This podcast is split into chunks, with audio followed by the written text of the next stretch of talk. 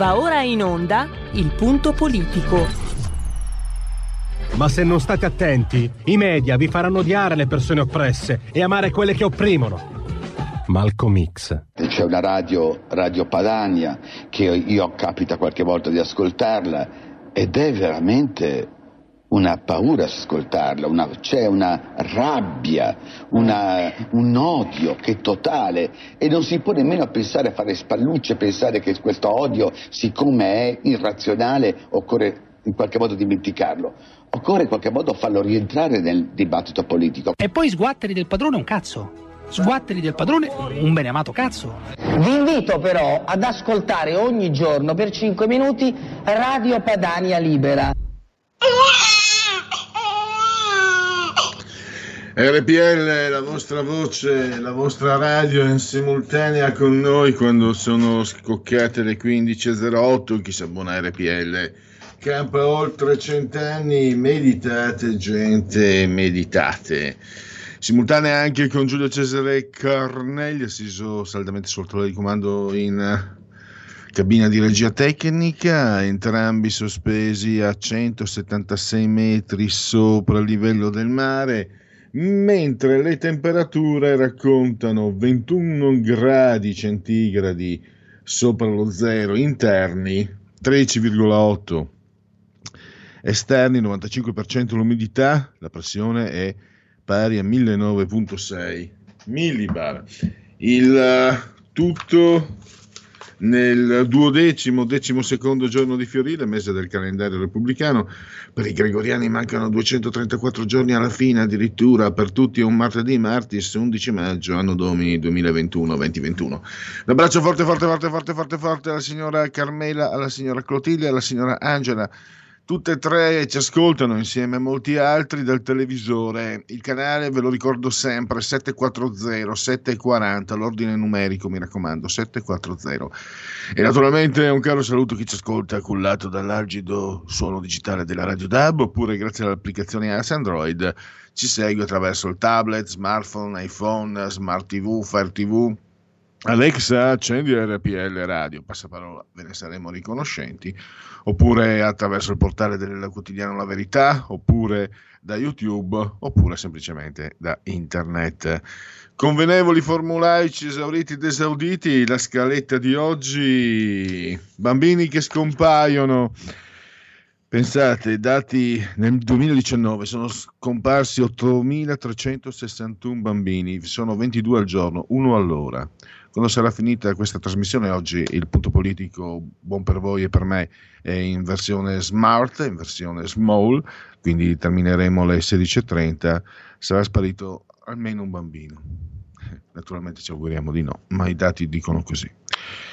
E non pochi casi che riguardano ragazzi affidati, dati in affidamento delle comunità e strappati ai loro genitori. Eh, nel 2017 27.111 bambini erano dati in affidamento. Insomma, Bibbiano, Bibbiano è ovunque, Bibbiano è, se- è per sempre.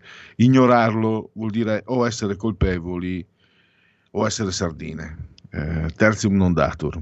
Noi non lo ignoriamo, non l'abbiamo mai fatto né prima né dopo Bibbiano. Eh, ricordo l'appello in radio proprio di Damagli, in un'intervista di Damagli, è un impegno che abbiamo cercato sempre di seguire per quanto riguarda l'informazione, insomma, ne parleremo con Marco Gregoretti, giornalista investigativo nella, rubrica, nella sua rubrica del martedì. Parleremo poi della eh, vicenda che ha eh, in qualche modo eh, incendiato il dibattito, anche se poi a sinistra l'hanno messa via perché Scarsi, nel senso di Andrea Scanzi, per provocare ha detto sono 300 anni che la destra non ha esponenti culturali. Premessa, premessa.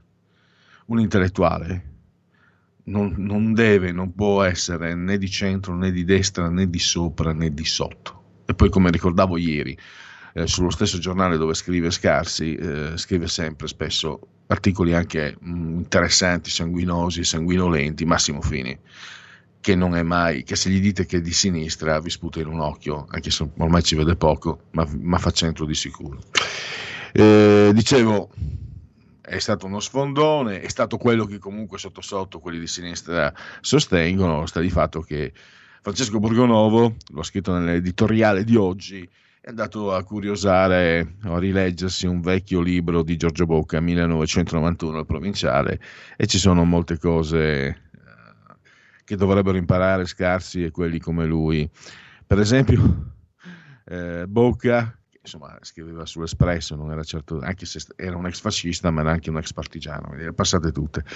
Eh, la cultura non marxista, per cultura di, sin- di destra, eh, intende una cultura non marxista, non ottimista, non sicura delle magnifiche sorti e progressive.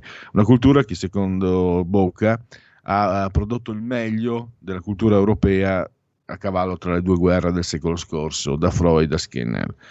E poi, sempre in questo libro, ci sono altre frecciate, la cultura della sinistra che è propensa a cancellare l'avversario, ammazzandolo o almeno insozzandolo, ehm, la sinistra della cattiva scuola del nominalismo, e poi anche un, uh, l'aneddoto Herbert nel senso di Marcuse, lo sapete, filosofo, eh, padre del 68, che in visita in Italia incontrò anche Bocca e Marcuse filosofo che quindi predicava in qualche modo la rivoluzione, osservava che da quando era arrivato in Italia era stato accolto eh, con eh, col gran pavese dagli agnelli, dai colonnelli, dai prefetti, dai miliardari e questa cosa lo stupiva perché eh, se una rivoluzione eh, non fa paura al potere, che rivoluzione è? Chiediamocelo, se lo chiedeva già eh, Bocca.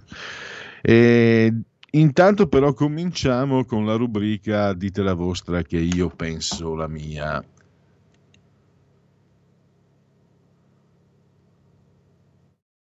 Dite la vostra che io penso la mia. Il telefono, la tua voce allo 02 6620 3529. Anche al numero di WhatsApp 346 64 27 756.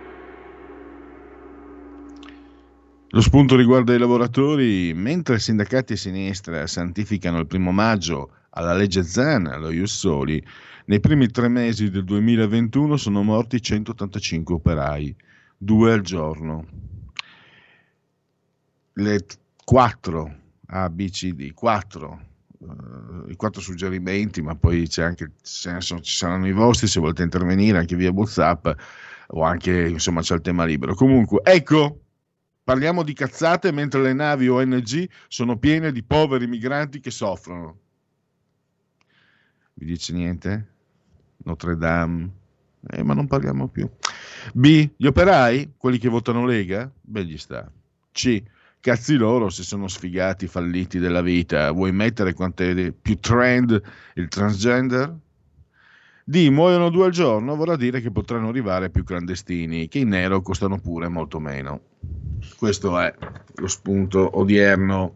Tra l'altro ho messo in condivisione il, un simbolo di caschetto e i guanti da lavoro.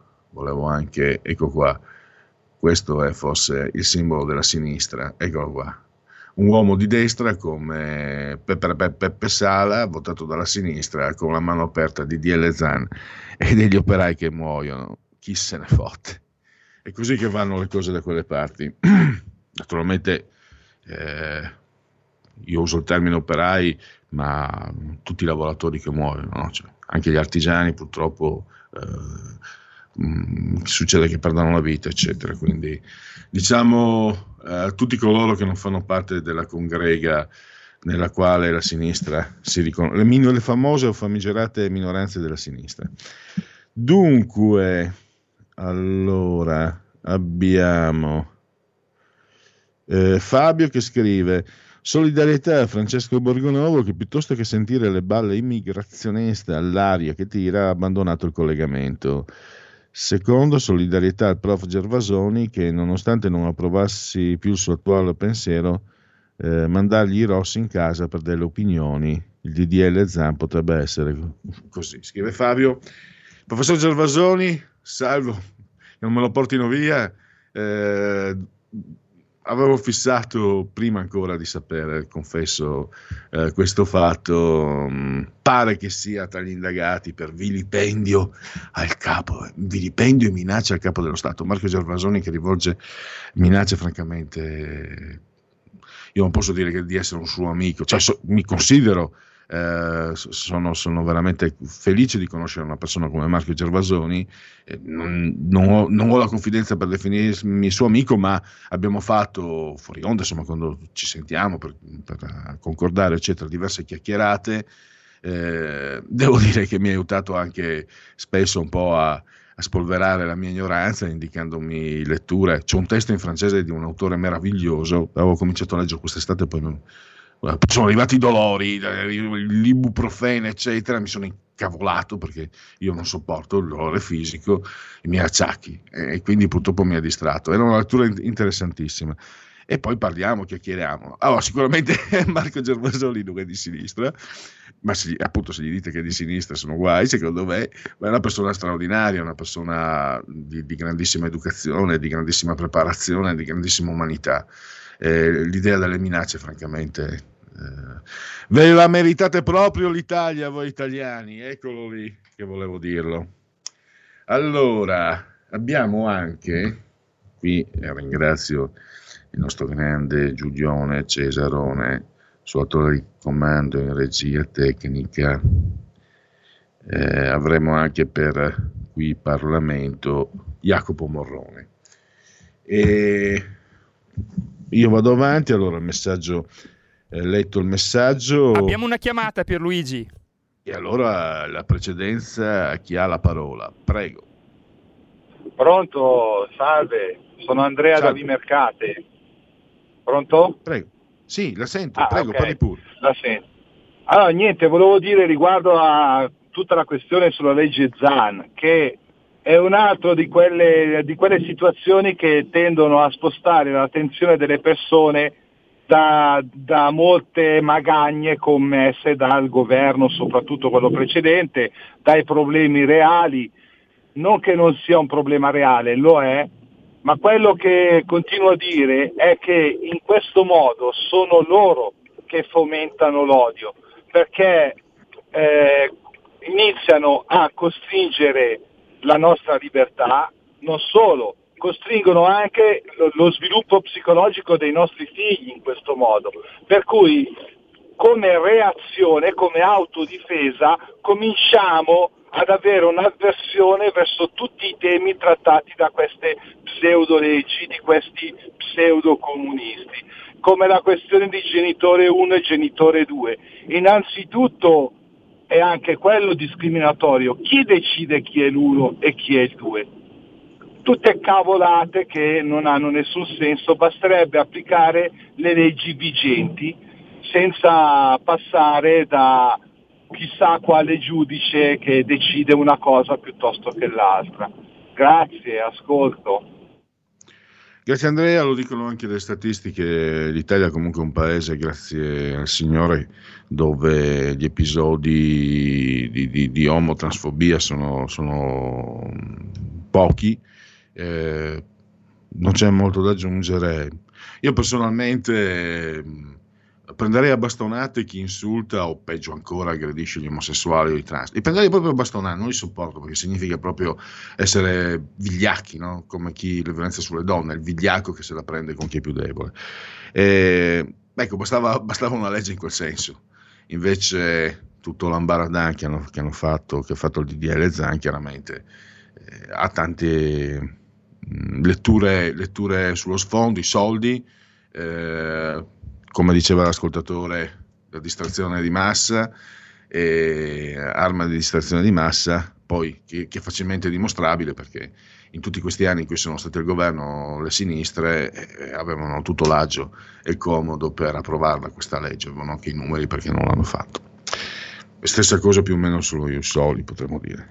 Dunque, eh, analisi politica, committente libero, un sondaggio, eh, il governo eh, è un governo politico, il governo Draghi, sì per il 63, no per il 23.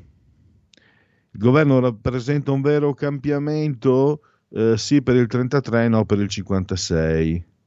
È soddisfatto dell'operato del governo Draghi? 49 soddisfatto, 45 no. Il 6% invece non sa, non sa, non sa. Poi abbiamo, vediamo se ne premo un altro. Questo è, eh,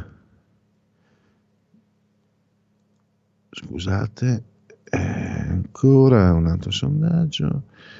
Questo pia- committente Piazza Pulita, realizzato da Index 21,1 la Lega, PD 20,1, Fratelli d'Italia 17,8, 5 Stelle 16,5, Forza Italia 6,8, Italia Viva 2, Azione Calenda 3,4.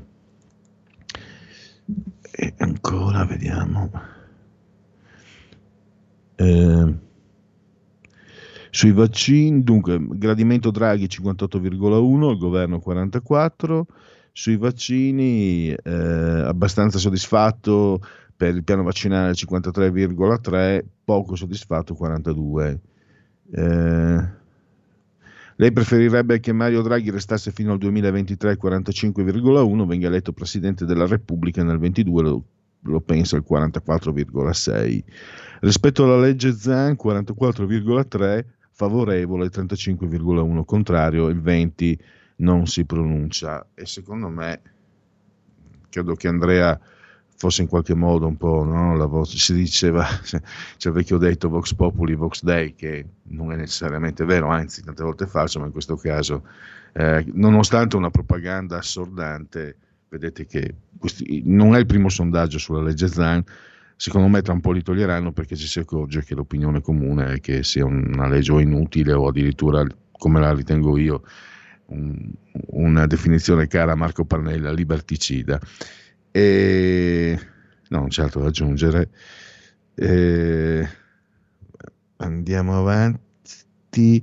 Questo è un sondaggio Demopolis, committente RAI Lega 21,5, PD 20, Fratelli d'Italia 18,4, 5 Stelle 6,5, Forza Italia 7,6, Azione Calenda 2,6, Italia Viva 2.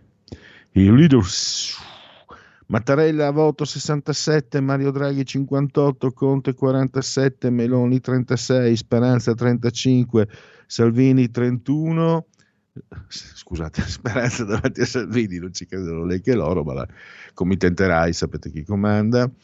Eh, Letta 30, Silvio Berlusconi 25, eh, poi a suo avviso nel governo Draghi quale dei quattro principali partiti maggiormente sta pesando? Lega 34, PD 18, eh, Forza Italia 13, 5 Stelle 10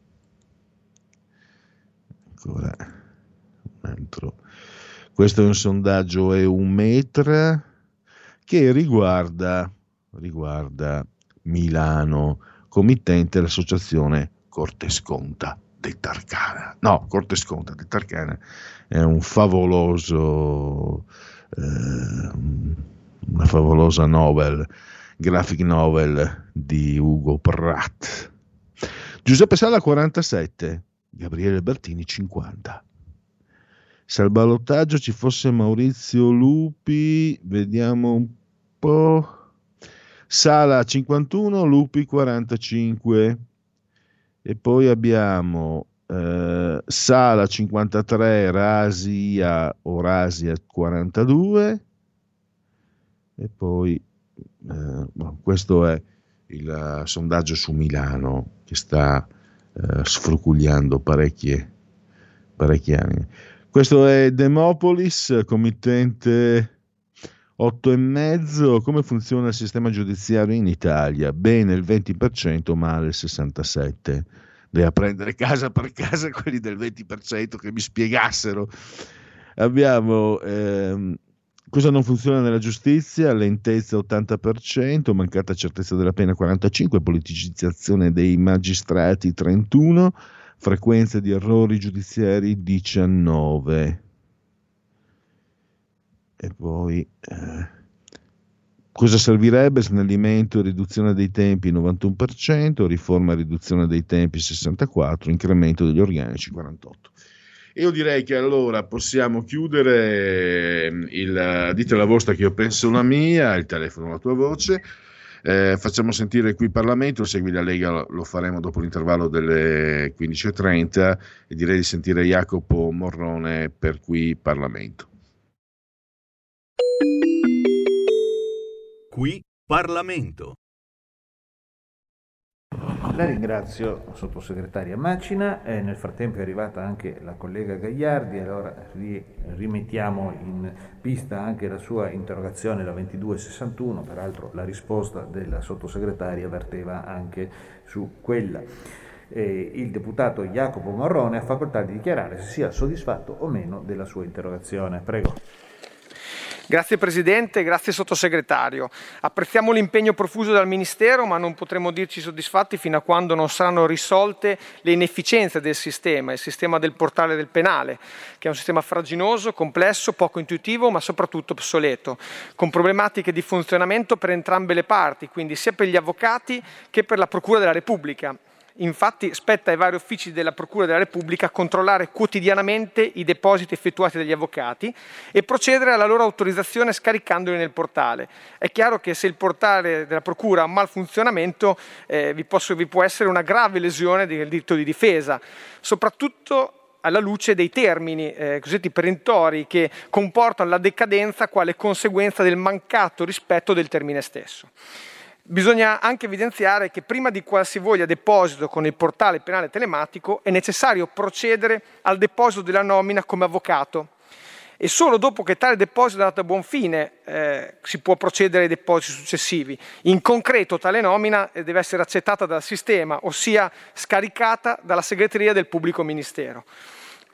Quindi nel caso in cui l'avvocato venga nominato difensore, anche in prossimità di una scadenza, di un termine perentorio, e per problemi del malfunzionamento del sistema la nomina non venga lavorata tempestivamente, che esiste il concreto rischio che l'avvocato non possa depositare i suoi necessari atti difensivi, con conseguente grave lesione del diritto di difesa.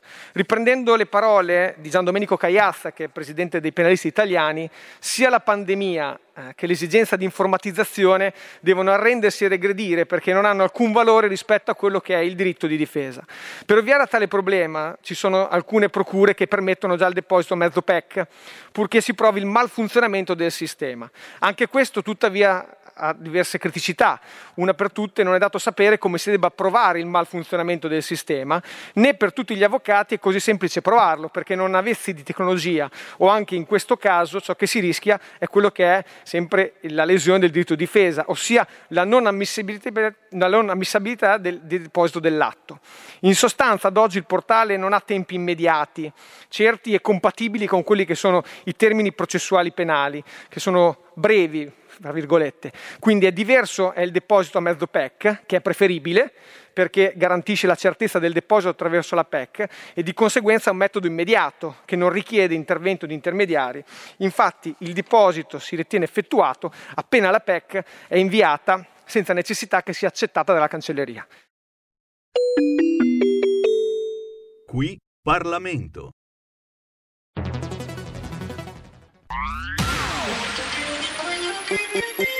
Un suono così non l'hai mai sentito baby. Da Plus molto più di quello che credevi. Programmi, musica, multimedialità. Da Plus suono nuovo di alta qualità. Digital Radio Il suono perfetto. DAB Plus. Anche RPL, la tua radio, è in Digital Radio Porta con te ovunque RPL la tua radio. Scarica l'applicazione per smartphone o tablet dal tuo store o dal sito radiorpl.it. Cosa aspetti?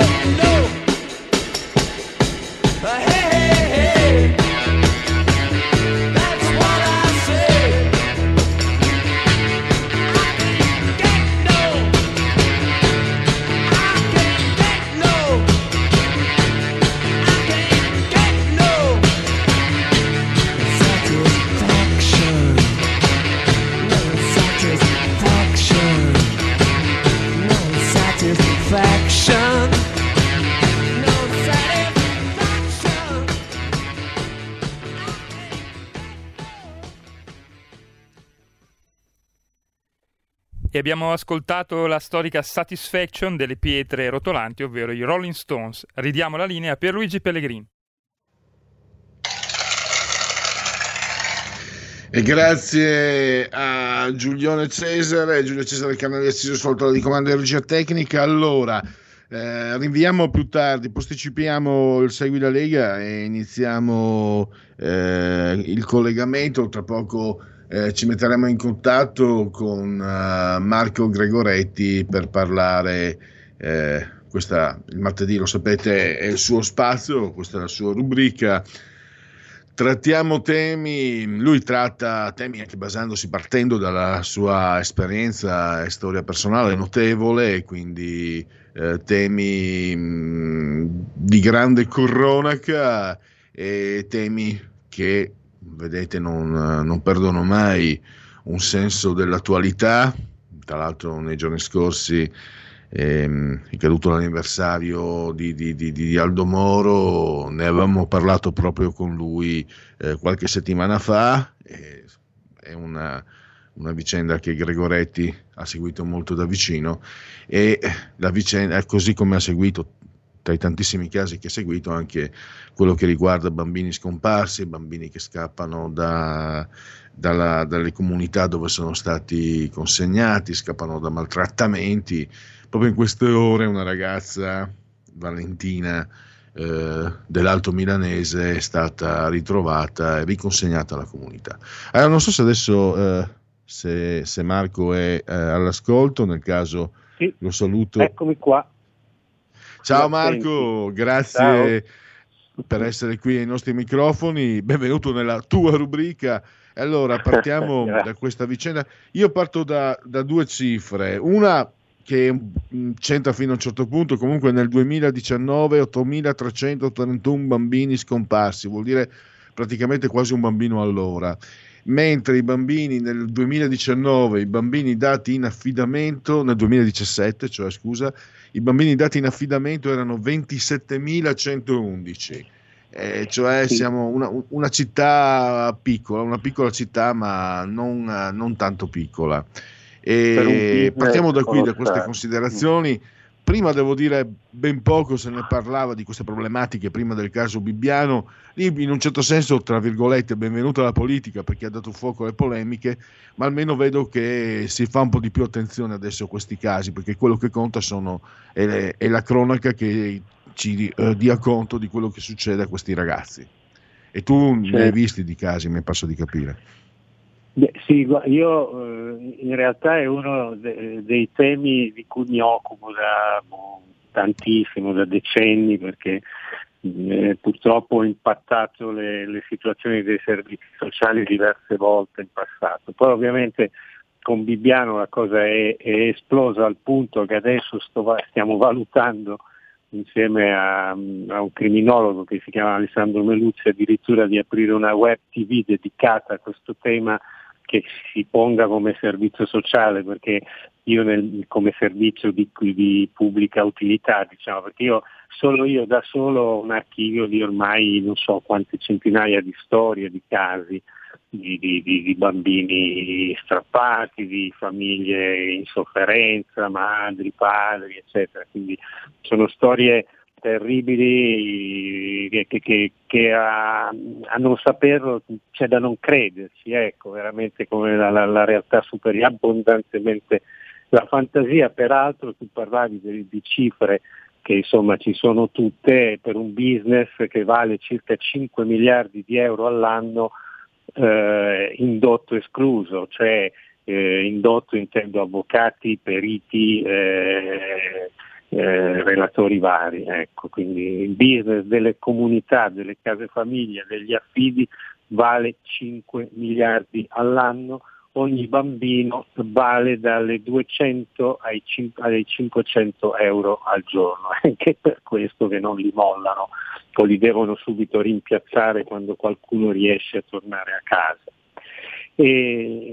Sto- ecco, ed è un tema dove la politica, e devo dare atto che è stata soprattutto eh, la politica diciamo, di centrodestra a, ad attivarsi in questo, in particolar modo del partito diciamo, più vicino alla, alla tua radio, perché ci sono stati alcuni assessori come, come, la, come l'assessore Chiara Caucino in, in Piemonte che, fatto, che, sta facendo veramente un grande lavoro, ma lì ha anche, anche dei consiglieri regionali dei Fratelli d'Italia, Marrone, Montaruli, eccetera, che stanno affrontando seriamente questa vicenda, ma non basta perché la cupola eh, che ha un nome e un cognome è, una cupola potente perché è una cupola che si dirama nei tribunali, che si dirama negli uffici degli avvocati, che si dirama negli uffici di, di, di, di alcune, eh, alcuni psicologi, che come, come, abbiamo visto a Bibbiano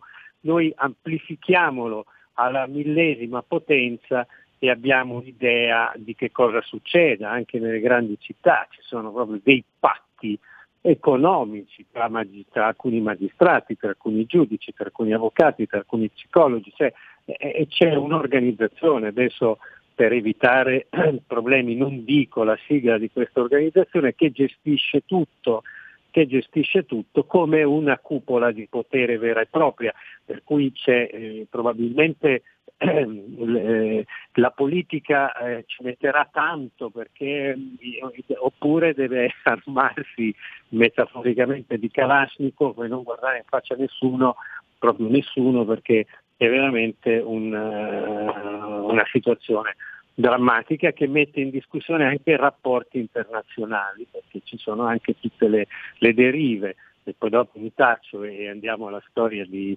di, di, Valentina, ci sono anche le derive internazionali, per esempio con la Germania, dove, dove ci sono dei patti per cui un bambino, un bambino che si trova in mezzo a una diatriba tra un genitore tedesco e un genitore italiano viene scompare, scompare in Germania e non c'è niente da fare, c'è un patto, c'è un patto scellerato e devo dire, e e, e, qui lo dico, io sfido chiunque a trovare un mio pensiero politico in un articolo che ho scritto.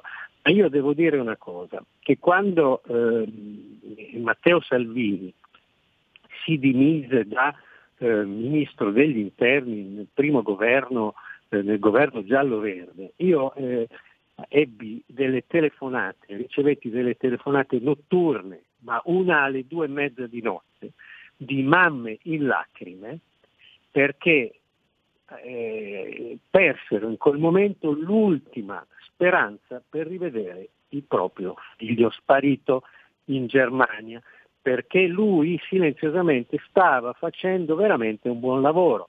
E quando si insediò la, la, la Morgese, una delle prime cose che fece fu quella di spostare, non mi ricordo se addirittura licenziare la dirigente eh, che eh, Salvini aveva preposto a occuparsi dei bambini italiani in sofferenza all'estero, la mandò via e quindi queste mamme caddero nella disperazione. E lo Jugendamt, che è l'ente che gestisce tutta questa partita in Germania, organizzata ancora con i dettami scritti da Adolf Hitler, ha un budget di 35 miliardi all'anno, di 35 miliardi all'anno e manco la Merkel può, può metterci becco, può fare quello che vuole, può mandare poliziotti in borghese tedeschi a prenderti il figlio a casa qui, portartelo via per sempre e i tribunali italiani non si oppongono in nessuna maniera. Ovviamente e quindi la politica ha una, una bella patata bollente. Ecco, scusatemi questa sono uscito diciamo dalle mie eh, competenze. No, eh, anzi ti ringrazio invece. Solo una, una, precisazione da parte del leghista sottoscritto. Eh, qualcuno può pensare magari a situazioni un po' propagandistiche. Posso testimoniare, no. entro in Lega tra il 96 e il 97, che il tema degli affidi facili, troppo facili, il tema dei, dei bambini è sempre stato un tema leghista, leghistissimo, sia a livello locale, cioè nei comuni, anche quelli più piccoli, e poi a livello politico come indirizzo indirizzo politico, quindi eh, sì, quello sì, che no, ha fatto Salvini guarda, è proprio te... caratteristico, te lo, lo, posso dire, guarda, eh, con, sì, con, grande, con, con, grande, fermezza e sicurezza, fa parte proprio di, io, di, quello io, che è la Lega. Parlando, proprio, nella, nella, e, da... e, Salvini giustamente che ne è il il, uh, il leader in, interpreta ed, e, e, chiaramente chi è nella Lega questi sentimenti se li porta io, dentro, io so, cioè, è uno dei motivi per cui diventi leghista questa attenzione non, che il movimento ha sempre avuto, eh? posso garantire. Anche poi, per carità, poi le teste di cavolo siamo pieni anche noi. Non, sì, ma non, non voglio che, dire, io, vorrei, io l'indirizzo, nel, mio, l'indirizzo nel è quello recinto, Scusami, ti ridò la parola Marco. Io no, resto nel mio recinto di, di cronista e ho, e ho registrato un, un, fatto, io non sono niente, sono solo un cronista e quindi non sono né leghista né, né le mie simpatie politiche, i miei amici le conoscono, i miei eh, lettori un po' meno, adesso con i social forse si sono fatti un'idea anche loro, però io ho raccontato proprio un fatto vero, un fatto tecnico. Peraltro so che eh, nella vostra radio c'è anche molto, molto spesso ospite Sara Di Ceglie che, che, che, è la mamma che più che è la mamma che salì sul parco di Salvini, ma lei anche lei usò diciamo, Salvini per liberare sua figlia e so che ha giustamente una rubrica su, sulla vostra radio ed è una delle poche persone diciamo, della società civile che se ne occupa davvero del tema in maniera disinteressata, senza fare differenze papà, mamma, maschi, femmine, ma occupandosi dei bambini. Ed è stata proprio da lei che stamattina all'alba più o meno mi è arrivata la segnalazione di, eh, di, di, di Valentina che era, che, era, che era scomparsa che era scomparsa dalla sua comunità di questo paese che si chiama Busto eh, Garolfo. Ecco, lei credo che eh, sia di Gola Secca ed era in questa comunità di Busco Garol, Busto Garolfo, eh, scomparsa, era scomparsa stamattina, eh, però questa è una storia, eh, per fortuna è stata ritrovata a Legnano, mh, mm, una ragazzina di 14 quasi 15 anni penso, eh, che ha una storia terrificante però, ecco, perché è, è, una ragazzina che se io dovessi scrivere un racconto e,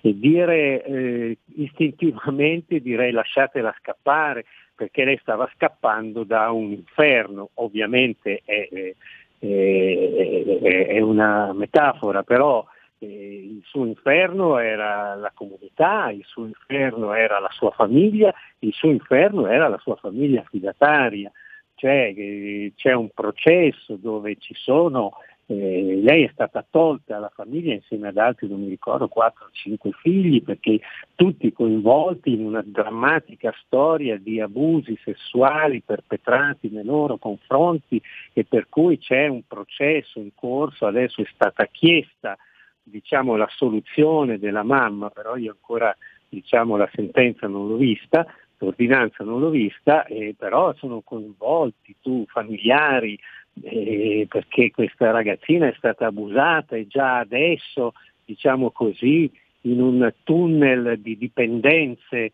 di diverso tipo, e poi dopo è finita in una, in una, famiglia fidataria dove, da come mi raccontano, si è presa una saccagnata di botte e poi dopo è finita in comunità. E insomma, questa Valentina eh, scappa da un inferno, scappa da un inferno e quindi il fatto che l'abbiano ritrovata eh, non deve far eh, abbassare la guardia. E, e lì ci sono intervenuti anche gli assessori, perché lì, lì vicino c'è questo paese che si chiama Sobbiate Arno, è intervenuto persino il vice sindaco, l'assessore a sua tutela, e, insomma, perché, perché, perché adesso, adesso, comincia il, il, il problema vero, perché se lei è scappata dalla comunità insieme a degli altri ragazzini, è scappata dalla comunità perché c'era qualche problema. Allora è evidente che bisogna capire qual era il problema, che non basta rimetterla nella comunità da, nella comunità da cui è scappata. E lì si sono attivati, c'è questo, credo questo, si chiama Bruno Specchiarelli, che è, è, è assessore ai servizi sociali e anche vice sindaco di questo paese che se ne sta molto occupando, però sono, sono, molto, eh, sono molto, preoccupati, io ho sentito anche gli audio della mamma, insomma la mamma che chiedeva anche io, ovviamente lavoro a quarto grado, quindi stamattina avevo allertato la, la redazione, per fortuna è finita, è finita tra virgolette bene. È finita bene eh, nel senso che non ci sarà bisogno di fare un servizio giornalistico su quarto grado, ma eh, però eh, ci sarà bisogno di fare tanti servizi mh, a tutela di questa eh, ragazzina, insomma, perché, eh, perché, scappata non per andare a fare, a fare la, la, la, insomma sì, certo, ha problemi sicuramente, però non è che era scappata per andare in piazza Gaeolenti a Milano a raggiungere i suoi coetanei, è scappata da, da una situazione terribile. Noi abbiamo queste realtà sotto gli occhi e non riusciamo più a vederle perché guardiamo solo lo smartphone, e sono realtà drammatiche, insomma. Ecco. E, e una domanda, Marco, sì, se permetti sì. una domanda. Io mi sono chiesto uh, tante volte come è possibile che uh, anche per chi fa il mestiere di giornalista, no? queste notizie dovrebbero essere sempre in cima.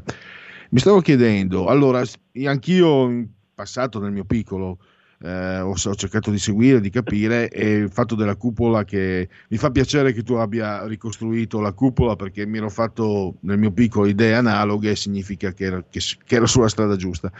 Può giocare anche il fatto però, io parlo come lettore a questo punto, che si tratta di fatti così, così tremendi che forse anche noi stessi tendiamo un po' a dimenticarli, a metterli diciamo da parte eh, perché ci sentiamo impotenti per la maggior parte del, delle volte e poi la loro crudezza, la loro crudeltà eh, fa sì che magari noi si preferisca anche inconsciamente dimenticarli. È un fattore sul quale magari conta anche chi poi pratica invece le, le bestialità, le, le mostruosità che, cui facevi riferimento prima. È una domanda, è una curiosità che mi è, che mi è venuta no, no, no è una domanda, certo che è così, è assolutamente così. Ci, ci, ci, se, se, se usciamo dai nostri ruoli, entriamo nei ruoli tra virgolette spirituali, è, è un progetto diabolico. No?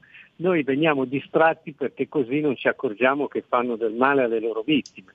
È così, se tu vai a vedere tante storie, per esempio, di abusi sessuali, dici ma come i genitori non se ne accorgono? E i genitori non se ne accorgono perché l'orco, il bastardo, il maledetto, attua un piano.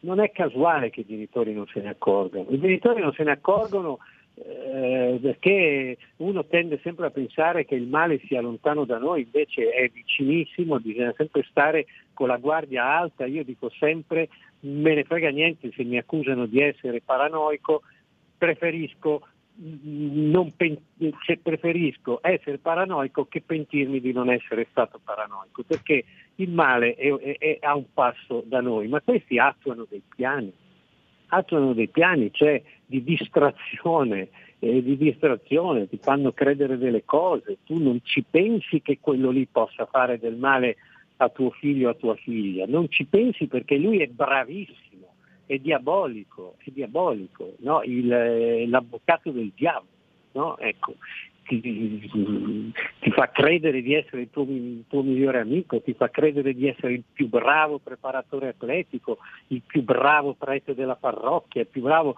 cioè conquista la tua fiducia. Tu non sei cattivo perché non te ne accorgi. Tu sei buono, non hai la sua cattiveria e non puoi capire che c'è questa cattiveria che ti sta facendo del male, a meno che tu non sia come lui, allora è, un, è tutto un altro paio di maniche.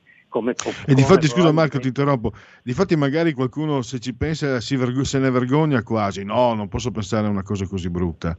Sto, sto cercando di interpretare anche gli stati d'animo di noi comuni mortali. Certo, ma no, noi, noi, noi comuni mortali, genitori o persone normali, questo è uno dei motivi per cui eh, io eh, quando eh, io per, per occuparmi di queste vicende qui ho praticamente aperto un canale YouTube. Perché ho aperto un canale YouTube? Perché nelle redazioni per le quali oggi da vecchietto giornalista lavoro non trovano quasi più spazio. Non trovano più spazio, ma io non, all'inizio me la, me la prendevo, no? poi ho capito perché ho ragionato insieme a chi mi diceva perché non fate questi servizi, ogni tanto c'è Mario Giordano che fa qualche cosa perché magari quella fa scoop, però linea di massima io ne ho tantissime di storie e all'inizio addirittura nella redazione di, di quarto grado si era pensato di, ser- di seguire con costanza, poi si è visto cosa? Si è visto che quando tu vai in onda con, o scrivi un articolo o fai un, un video per, eh, per, per online del, del, giornale per il quale lavori, eh, ti accorgi che quando vanno in onda queste cose l'ascolto cala di brutto. Cala di brutto, allora tu non le, non le mandi più, non le fai più, non perché sei cattivo, semplicemente cattivo che segui solo la politica degli ascolti, perché hai capito che le persone non le vogliono vedere quelle cose perché hanno paura. No? Hanno paura. Allora io capisco, mi medesimo in un genitore che vede una storia terribile come questa qui di Valentina. Io, non, io credo che se stasera eh, io avessi fatto un servizio come avrei potuto fare, andando lì, sentendo questo, questo e quell'altro, raccontando questa storia, facendo vedere la comunità, avrei potuto fare un servizio magari bello, ma sarebbe stato respingente per chi ha dei figli, sicuramente. No? E, e, e, allora, e, allora, questa è una cosa che riguarda noi, che noi comuni mortali, noi siamo tutti comuni mortali, no?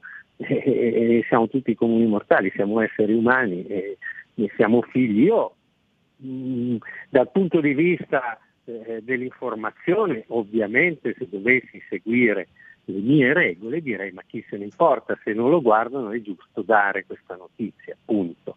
Però capisco anche eh, il discorso della, eh, di chi dice no, perché se calano gli ascolti vuol dire che, la gente sta male quando vede queste notizie e quindi noi non vogliamo farla star male, perché, eh, perché è così.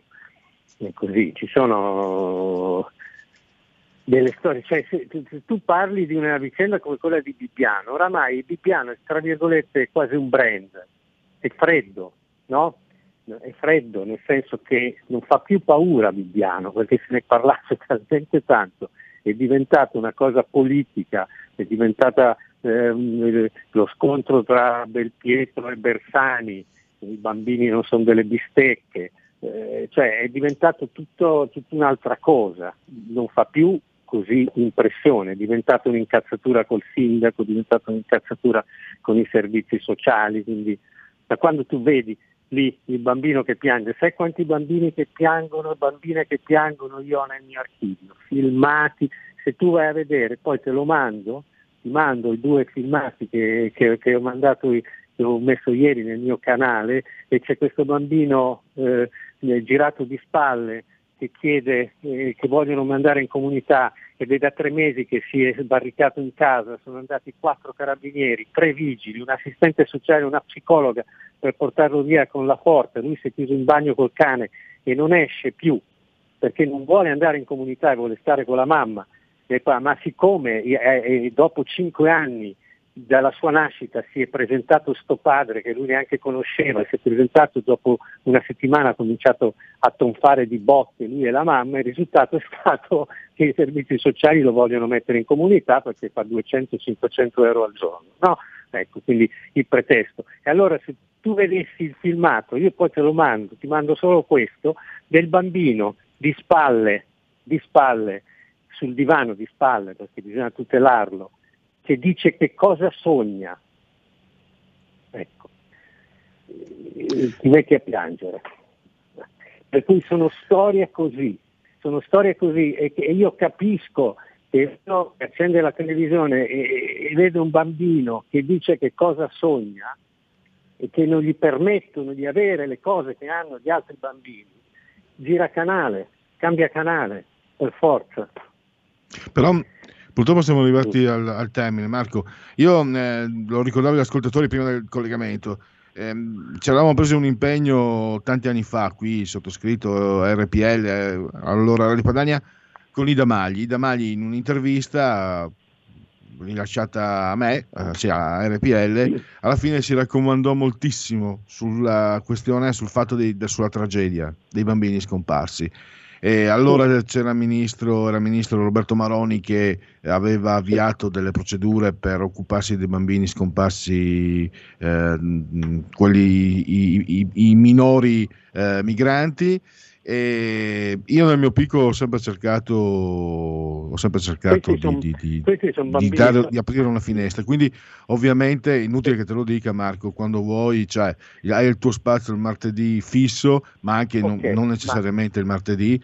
Quando, quando c'è un caso, eccetera, tu lo sai. insomma, io- insegna. è Ma pleonastico que- che te lo questi- dica, però, mi- mi fa- però ci tengo a comunicartelo.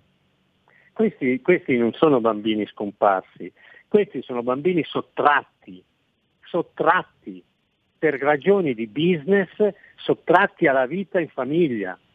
Perché, certo. che- perché, perché eh, non sono bambini scomparsi, figurati, eh, andrei a cercarli eh, io, no? Ecco, se fossi capace e avessi eh, le strumentazioni tecniche, ma anche senza. Questi sono bambini sottratti che ti dicono voglio stare con mamma, voglio stare con papà perché mi volete portare via. E ti dicono che cosa sogni tu? Eh, sogno di giocare a pallone come gli altri bambini, sogno di andare a scuola, sogno di... Eh, eh, capisci? Eh, questi sono bambini sottratti per ragioni ideologiche assurde e per ragioni di business, perché questa è la realtà. Non ci sono altri motivi. Io sono d'accordissimo con- come cittadino e non ti dico che cosa voto, con l'idea della, della vostra assessora di, di di- del Piemonte, Chiara Caucino, che sta portando avanti la battaglia fidi zero, perché è giusto che ci siano i servizi sociali, è giusto che ci siano le strutture adeguate, non con le pantegane e con le zecche dentro e col cibo scaduto, per, per, eh, dare una mano a- a- a- ai bambini e alle famiglie in difficoltà, perché ovviamente qui vicino a casa mia c'è un ragazzo affidato in comunità, c'ha, c'ha due genitori che sono due narcotrafficanti in galera e lui sta in una comunità. Marco, una- purtroppo devo eh, chiudere. però. Devo chiudere, mi Ok, dispiace, ma bene, eh, abbiamo ok, sforato, poi ci sono problemi con, con i tecnici. Marco, ti ringrazio Ciao, ancora ciao. e risentirci a martedì. Va bene, ciao, ciao.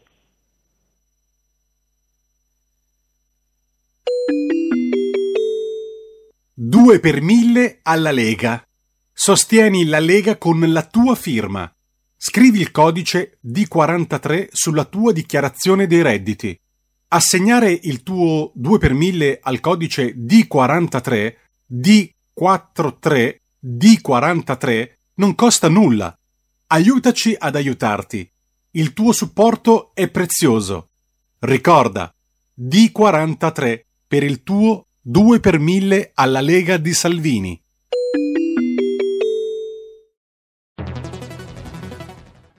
Il futuro appartiene a chi fa squadra. Le radio italiane si uniscono per giocare la partita da protagoniste. Nasce l'app Radio Player Italia. 140 stazioni in una sola rete. Scegli la tua preferita e ascolta il suono perfetto del digitale. Gratis, senza registrazione, senza interruzioni. Compatibile con tutti i device. Le notizie, la compagnia, la musica scelta da chi la ama, la conosce e la vive. Scarica Radio Player Italia. Il futuro batte con la radio nel cuore. Anche RPL è disponibile su Radio Player Italia.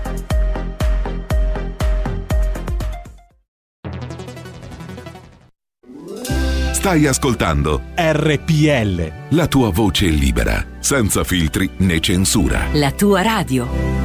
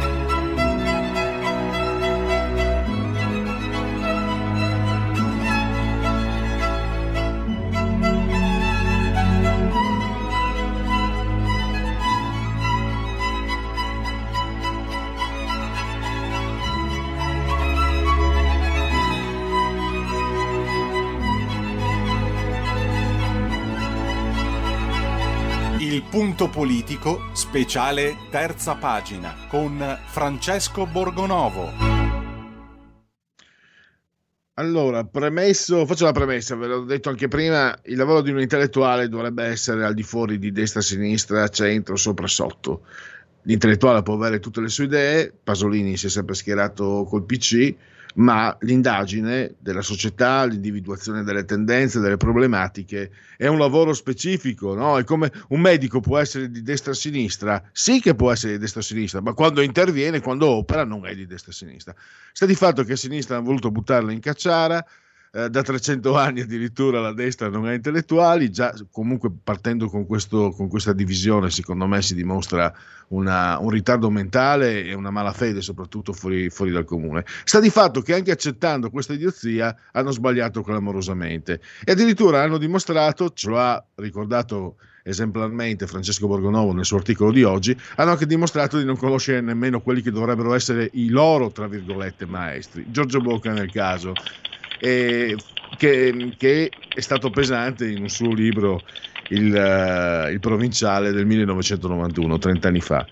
Dovremmo avere Francesco in collegamento, nel caso lo saluto e lo ringrazio. Benvenuto Francesco. Eccoci, buon pomeriggio a tutti, buon pomeriggio per Luigi. Allora, dovrebbero cominciare a, a, a prima di occuparsi del, di quelli di destra, ripeto, per me l'intellettuale non dovrebbe essere né di destra né, ma prima di occuparsi degli intellettuali cosiddetti di destra dovrebbero rileggere i loro per imparare qualcosa, mi sembra, come gli hai dimostrato tu oggi riprendendo. Eh, ecco, per esempio, Francesco Borgonovo non, non è uno che, non, non, è, che già lui è un intellettuale, ma secondo me non colloca eh, a destra o a sinistra chi, chi pensa e chi analizza il, uh, che analizza la società. Casomai ci si può esprimere sulla qualità di questa analisi, non sulla collocazione. E infatti ha letto Giorgio Bocca, Francesco, e ha scoperto delle cose che forse, ripeto, a sinistra dovrebbero imparare. Prego, ho parlato anche troppo, a te la parola Francesco. Guarda, io ho scoperto delle cose, che, cioè, eh, mi sono ricordato cose, perché poi mi è venuto visto che le coincidenze non esistono, io stavo ancora riflettendo su questa cosa che dicevamo anche ieri eh, di, di, appunto degli intellettuali, ne parlavamo, e l'altro giorno, mentre ripensavo a quello che diceva Scanzi in televisione, mi è venuto in mano, ma così casualmente, un libro di Giorgio Bocca, bellissimo, che si chiama Il Provinciale.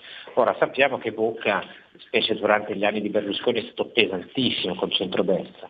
Eh, in realtà, se si va a leggere quello che scrive certi suoi libri, in particolare Pandemonio dell'anno 2000, cioè io eh, non ho problemi a dire che Bocca eh, potrebbe essere considerato un letista.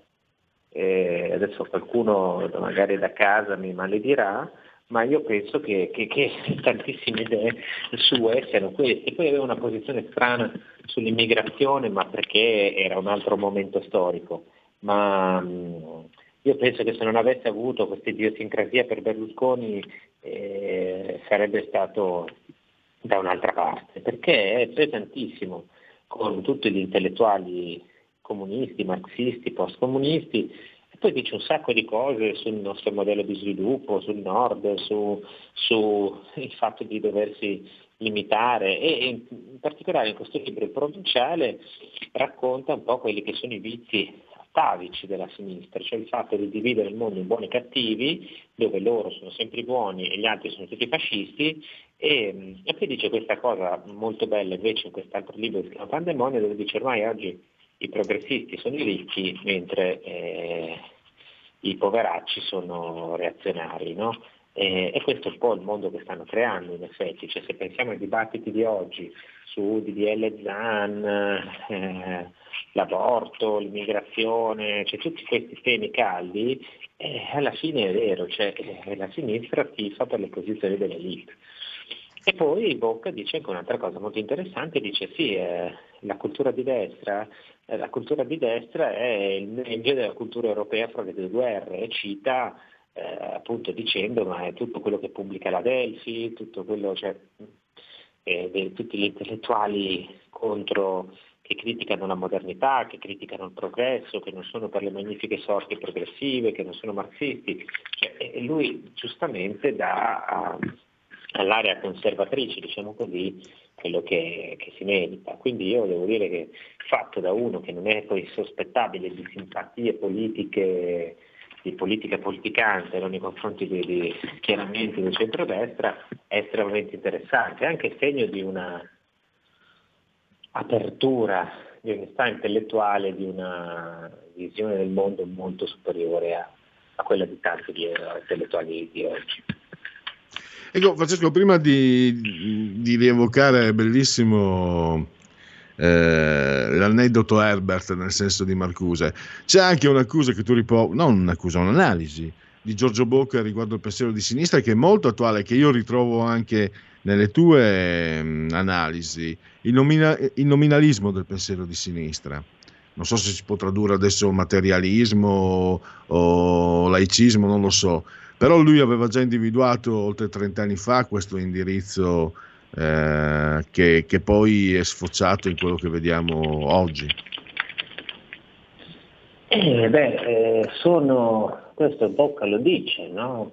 Eh, lo dice e attacca direttamente queste persone che sono attaccate appunto alla materia, nel senso anche a, al denaro al potere, no? Eh, è da lì che poi si arriva a quello che tu hai detto adesso, l'aneddoto Marcuse che è molto carino, insomma molto divertente. Beh, il, l'aneddoto con Marcuse è, è, l'anticipo, l'antipasto del radical chic eh, che vediamo all'opera da, da, qualche anno a questa parte, direi. Eh, allora, eh, lo, lo, diciamo così per chi non, insomma, eh, non ha letto, lo raccontiamo, succede che Herbert Marcuse, che è questo grande filosofo, sociologo, no? è uno dei padri, potremmo dire, della, del 68, della rivoluzione eh, dei costumi, in particolare sessuale, autore di un libro famosissimo, L'uomo ha una dimensione. Si potrebbe dire che è un po' l'uomo, molto semplificando, però è un po' l'uomo che ha unito Marx e Freud, no? che dall'unione di Marx e di Freud viene fuori un po' la, questa ribellione eh, del 68. E, e, ehm, a un certo punto Marcuse, eh, proprio negli anni caldi della contestazione, viene invitato in Italia e, e Bocca si trova casualmente lì a Bari, dove c'è la conferenza di Marcuse. Allora lui va a vedere la conferenza e, eh, e dice una cosa strana, dice ma eh, è venuto questo qui che alla fine è un, è un filosofo no? dell'Università della California tedesco che è emigrato negli Stati Uniti e fa un po' il comunista da università, cioè dice le sue cose eh, un po' fuffose, un po' anche delle volte poetiche, anche belle no? magari, però eh, fa tutte queste filippiche contro il consumismo, contro il capitalismo, poi dopo, finita la conferenza, cosa fanno? Vanno tutti a cena a casa dell'avvocato La Terza, fratello dell'editore La Terza, e lì a casa dell'avvocato La Terza è pieno di, eh, di notabili, no? di, di, di, gente, dei potenti dell'uomo, della città, ci sono tutti le autorità, imprenditori, ricchi e, e, questi qui una volta finita la conferenza lasciano Marcuse lì in un angolo con sua moglie e si mettono a parlare degli affari loro, no? E Bocca dice, vedete, finita, cioè, hanno fatto no, tutta la conferenza, applaudite, valori di sinistra, la repressione della cosa, poi adesso l'hanno mollato lì e si sono rimessi come prima a fare i loro affari. E non è tutto, perché Marcuse, che si trova lì con bocca a parlare, gli dice ma eh, non capisco voi italiani, eh, io sono un comunista, sono un intellettuale no, di, di, di ultrasinistra eh, e sono venuto in Italia, a Torino, mi ha invitato Mr. Fiat, a Milano mi ha invitato Mr. Pirelli, qua ci sono eh, le autorità, il sindaco, eh, le forze dell'ordine, eh, tutti i potenti della città, non riesco proprio a capire come mai a voi italiani ricchi e potenti vi piacciono tanti comunisti. E questo secondo me è perfetto. No? Un'altra analisi perfetta, il pensiero di sinistra che tende ad ammazzare o perlomeno cancellare insozzandolo il pensiero diciamo contrapposto anche questo è un, lo vediamo no? da, Anzi, po' nel, tuo, nel tuo caso spesso eh, ti trovi anche, sch- ha scritto un ascoltatore per eh, insomma eh, darti eh, tuo, il tutto il tuo- sostegno eh, per le tue trasmissioni televisive dove spesso ti trovi nel rapporto di 1 a 4 e, e poi sappiamo tutti insomma col, col microfono eccetera si toglie la parola, si silenzia eccetera quindi eh, ogni giorno devi entrare nella gabbia dei leoni. E, e- e senza frusta direi anzi Ma guarda, io ti dirò, non voglio fare la vittima perché poi sono cose insomma, che succedono, ci siamo anche abituati e in fondo chi se ne importa, insomma le nostre idee veicoliamo lo stesso. Diciamo che è vero, molto vero, quello che dice, che lo dica a bocca, è importante, eh, che lo dica uno di sinistra, che non è mai stato comunista, che Bocca non è mai stato comunista, era un azionista, era un partigiano ma non era comunista, era socialista. Ehm, è stato fascista tra l'altro. Eh, Bocca dice eh, sì, qua il, il vero vizio della sinistra è proprio questo, cioè che loro fanno, screditano gli avversari, no? l'avversario deve essere screditato, deve essere fatto tacere, deve essere mortificato. E lui stesso poi, figuriamoci, con Berlusconi che disse di tutti i colori, anche eccedendo, con, insomma, con un fastidio proprio umano, forse perché lui stesso ci aveva litigato, non è delusione anche personale, eh, ma eh, però ha colto un punto verissimo della cosa, cioè il fatto ha notato, dice la sinistra in cui lui si riconosceva e che lui faceva parte in fondo, eh, ha questo vizio di censurare gli altri. E tra l'altro disse anche una cosa di se stesso, a proposito di Berlusconi, questa la dico solo perché è divertente, dà l'idea un po' del personaggio che era uno fuori dagli schemi, delle volte anche violento, sapeva essere nei suoi pezzi, ma a modo suo era un geniaccio, no? E a un certo punto in un'intervista disse questa cosa, disse io eh, eh, sono così con Berlusconi ho questo rapporto, cioè io eh, non, non capisco, non riesco a capire perché non mi spiego, lo diceva con ironia, non mi spiego perché non mi dia ragione. Cioè io eh, scrivo nel- sui giornali che lui è un maiale e dentro di me penso eh, che, che lui dovrebbe dire in fondo un po' c'ha ragione Bocca, no? E lui diceva così, cioè, come dire, io scrivo queste cose, non aspetto che Berlusconi sia d'accordo con me, ma so benissimo che, non- che- che- lui non può amarmi. E quindi E, e per chiudere, eh, un'altra frase che riporti, no? una rivoluzione che fa la gioia dei ricchi, che rivoluzione è? Mi ha fatto venire in mente il caso Greta Thunberg, eh, sappiamo tutti chi è, era in cima a tutti i telegiornali per mesi, mesi e mesi, è sparita. In realtà non è sparita. Quando un paio di settimane fa c'è stata una riunione dei leaders sul clima, i capi di Stato sul clima, lei ha, ha parlato, Greta Thunberg, e ha detto che non era per niente soddisfatta, che erano completamente fuori strada, che erano ancora lontani dalla risoluzione, eccetera. Sta di fatto che questa volta Greta Thunberg, i suoi commenti, che evidentemente avevano un peso diverso quando li indirizzava a Trump, i suoi commenti sono finiti, credo a pagina 17, nascosta su, su- su Repubblica o il Corriere della Sera, completamente... Beh, eh, adesso diciamo che non fa più comodo, l'hanno completamente Adesso c'è dimenticata. altro, ma tornerà, eh, state tranquilli che presto la ritireranno fuori, però quella è esattamente una cosa che fa comodo ai potenti che vogliono fare la rivoluzione green. Mi permetto, e lo dico salutandovi, eh, di farvi notare un'altra cosina che dice Bocca, incredibile. E dice, io parlando dell'avvocato La Terza, dice io l'avvocato La Terza, che aveva invitato Marcuse a casa sua, io lo conoscevo perché mi aveva seguito in una causa che mi fece un ex fascista e che io avevo citato un- nel mio libro sulla resistenza. E Bocca dice questo, dice se mi avessero fatto quella causa a Milano io sarei stato condannato. Invece me l'hanno fatta a Bari, mi ha seguito l'avvocato La Terza che gioca a bridge con il giudice e sono stato assolto. Questa è un'altra perla sulla giustizia italiana incredibile. Perfetto, allora io ringrazio ancora Francesco Borgonovo, grazie davvero e a risentirci domani Grazie. Francesco. Grazie mille. E adesso direi possiamo partire con la sigla dei genetriaci. La verità è che sono cattivo. Ma questo cambierà.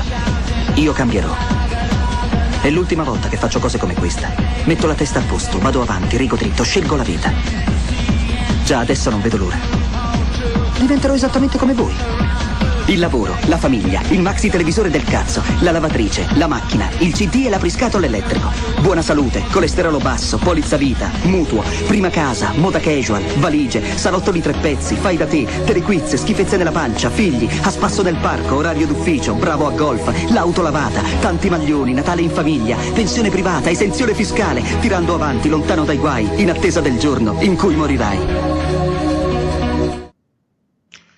Genetriaci, ricorrenze, commemorazioni di oggi.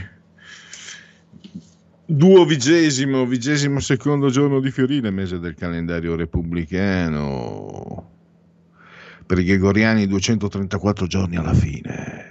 Per tutti, martedì, martis 11 maggio, anno domini 2021. Nel 1912 venne pubblicato il manifesto tecnico della letteratura futurista. Tanto io ero convintissimo, me lo ricordavo a scuola, che l'avesse pubblicato Marinetti a Parigi, in Francia, ovviamente, a Los Enfants. Invece ho letto recentemente che è stato pubblicato in Italia. Vabbè, sta di fatto ecco lì, la cultura di destra, di intellettuali, eccetera, eccetera.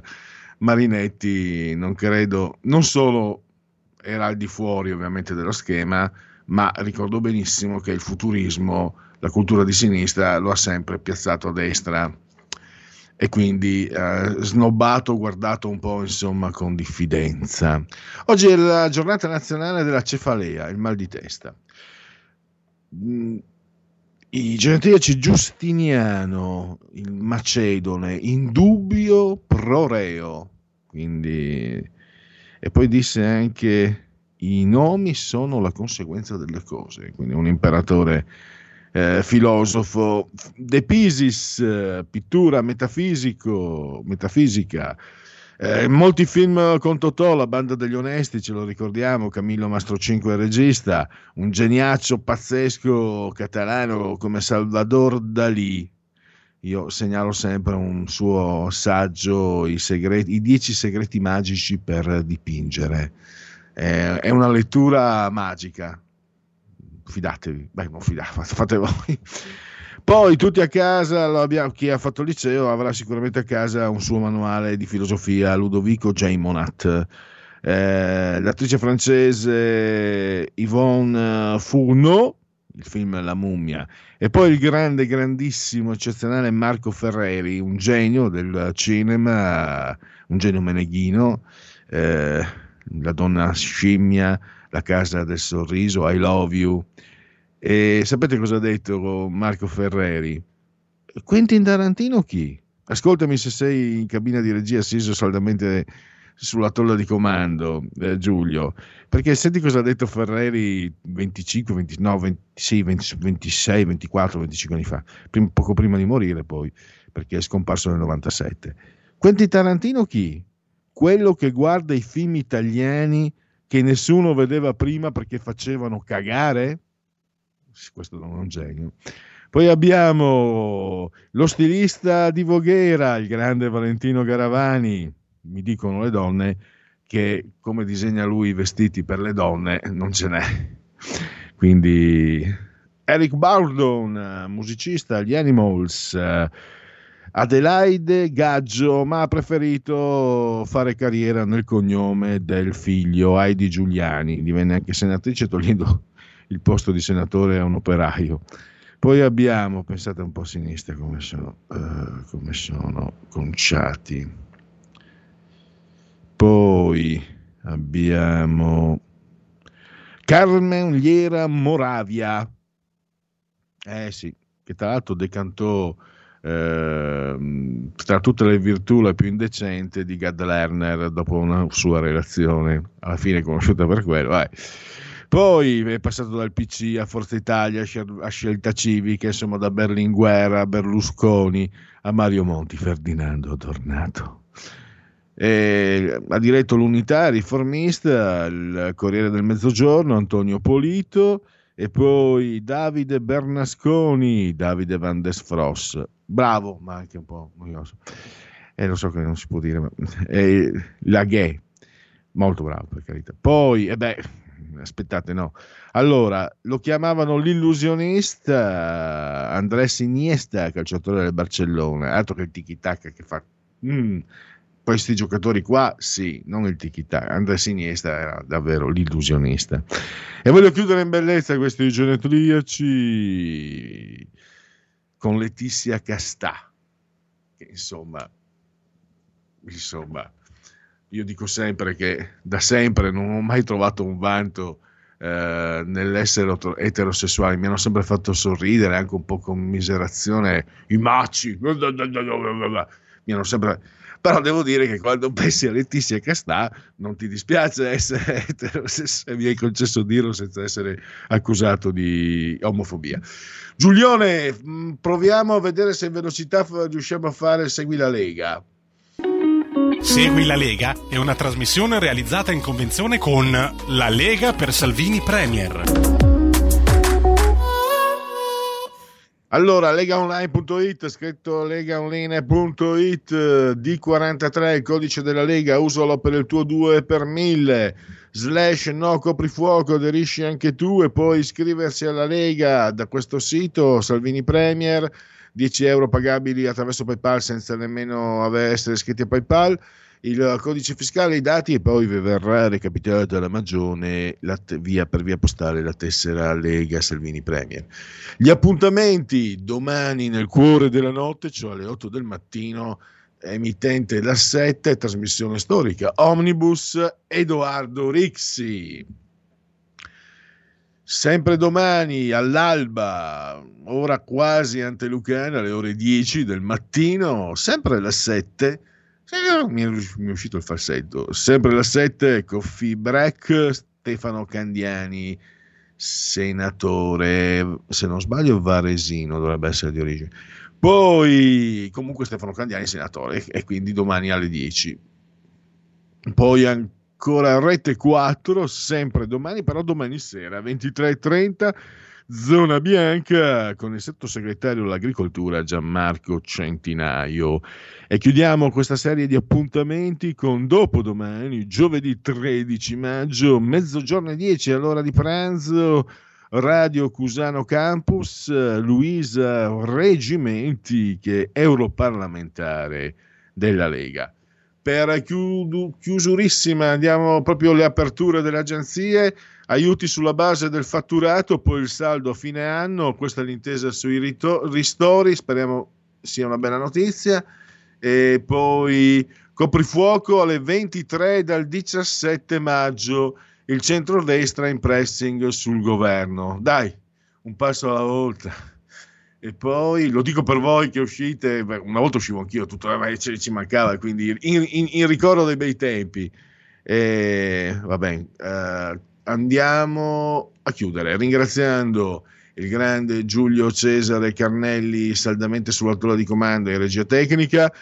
Eh, ringrazio assolutamente voi per aver scelto anche oggi RPL e poi subito lo spazio a Carlo Cambi e Alessandra Mori per Pop Economia. Ciao. Segui la Lega è una trasmissione realizzata in convenzione con La Lega per Salvini Premier. Avete ascoltato il punto politico.